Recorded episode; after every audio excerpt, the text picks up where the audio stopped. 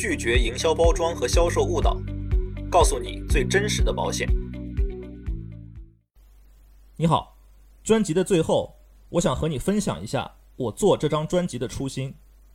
今年年初，我看到一个预测，说在2020年，我国的健康险规模将突破万亿，未来还将高速增长。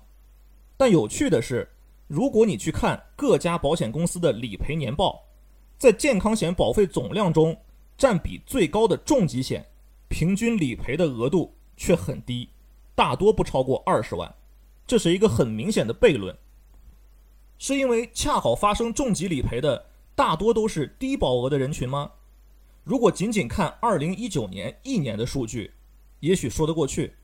但如果你往前多看几年，会发现情况一直都是这样，这就不是偶然因素了。造成这种现象的直接原因，当然就是客户买到的根本就不是纯粹的重疾险，很多保费浪费在了别的地方，比如我之前一直提到的所谓储蓄型重疾险和返还型重疾险。但无解的是，在当前的保险市场环境下，如果你不懂保险，几乎不可能买到纯粹的重疾险。而且直到现在，保险行业还存在着太多的销售误导。说句不客气的，从客户的角度来说，很多业务员根本不配拿那份佣金。保险行业在做业务督导和培训的时候，有一个核心诉求点，叫做提升建均保费。说白了，就是让客户在买每一张保单的时候，尽可能多花钱，从而提升公司的保费量和业务员的收入。而对于客户来说，理论上核心诉求是用最低的保费规划最充足的保障，这是一个天然的冲突。这是因为业务员的收入在早期全部来自于佣金，如果建均保费低，意味着他需要成交更多客户，这对一个业务员来说是不容易的。如果坚持下来，业务做得好，后期他可以走组织发展路线。也就是我们常听说的增员，这样就可以从团队业绩中来获得一部分抽成，叫做管理津贴。一些大的团队长，大部分收入都来自管理津贴，于是他就要想方设法扩大团队，并且提升团队的业绩。而团队中越底层的组员，收入又越要完全依靠佣金。所以从业务员的角度来说，无论是要生存还是发展。他的目标一定是以最快的速度、最大限度把客户兜里的钱掏出来。至于客户的利益，可能只能放在其次。但这样的现象都怪业务员吗？也不尽然，有很多业务员还是很有责任心的，也愿意为客户着想。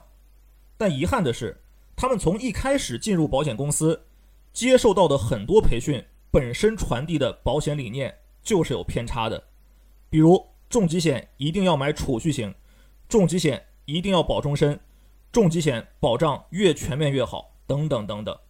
而且保险公司在培训的过程中，把太多的精力放在了营销技巧和产品包装上，保险基础知识的培训都是草草带过。结果就是很多业务员也许具备高超的营销技能，但对保险的本质理解不深。不信你去找个业务员问一问。人身保险和人寿保险有什么区别？我相信就这么一个最基本的概念，都没有几个业务员能第一时间答上来。而且，保险公司既然要以高建军为导向，设计重疾保险产品的时候，就会把多种责任捆绑在一起，这样保费自然就高。而这些捆绑的责任，实际上有很多可能是客户当前不需要的，但这些深层次的东西。即便是业绩非常好的业务员，都可能根本没有概念，还以为责任多、保障全就是为客户好。但我们应该把责任都归咎于保险公司吗？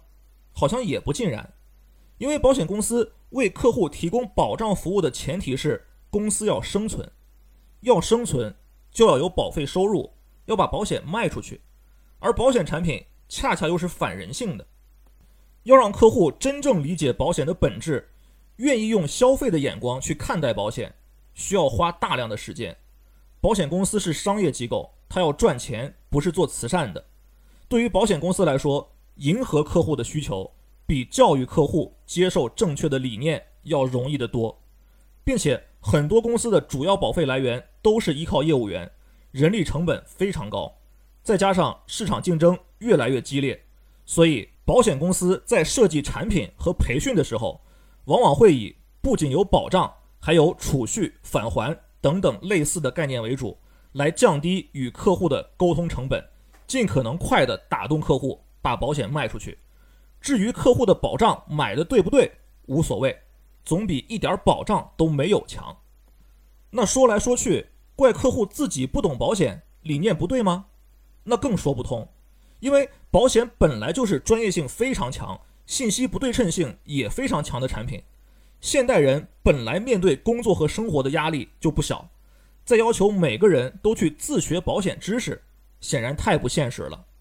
通过专业中介的服务。来降低信息的不对称性，客户买到合适的保险，支付相应的中介费用，是更有效率的一种方式。但是，中介就是业务员，这就绕回了起点，形成了一个无解的死循环。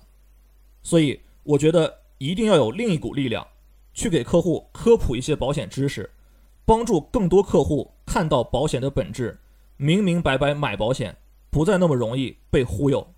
从而倒逼这个行业真正痛下决心去改变、去创新。其实保险科普这件事儿，很多互联网平台都在做，但是呢，也有一些平台过于看重销售利益，只是把卖保险从线下搬到了线上，让科普有点变了味儿。所以，这将是一个漫长的过程。当然，我也不是标榜自己有多高尚，作为一个凡人，我当然也有私心。就是在帮助你了解保险的同时，通过专业打造我自己的个人 IP。你买对保险，我说不定也有机会 C 位出道，大家双赢。最后呢，我有一个请求，就是希望如果我的专辑帮助你了解了保险，在买保险的时候避了坑，麻烦你回来留言告诉我，或者给我一个赞，小小满足一下我的成就感。谢谢你。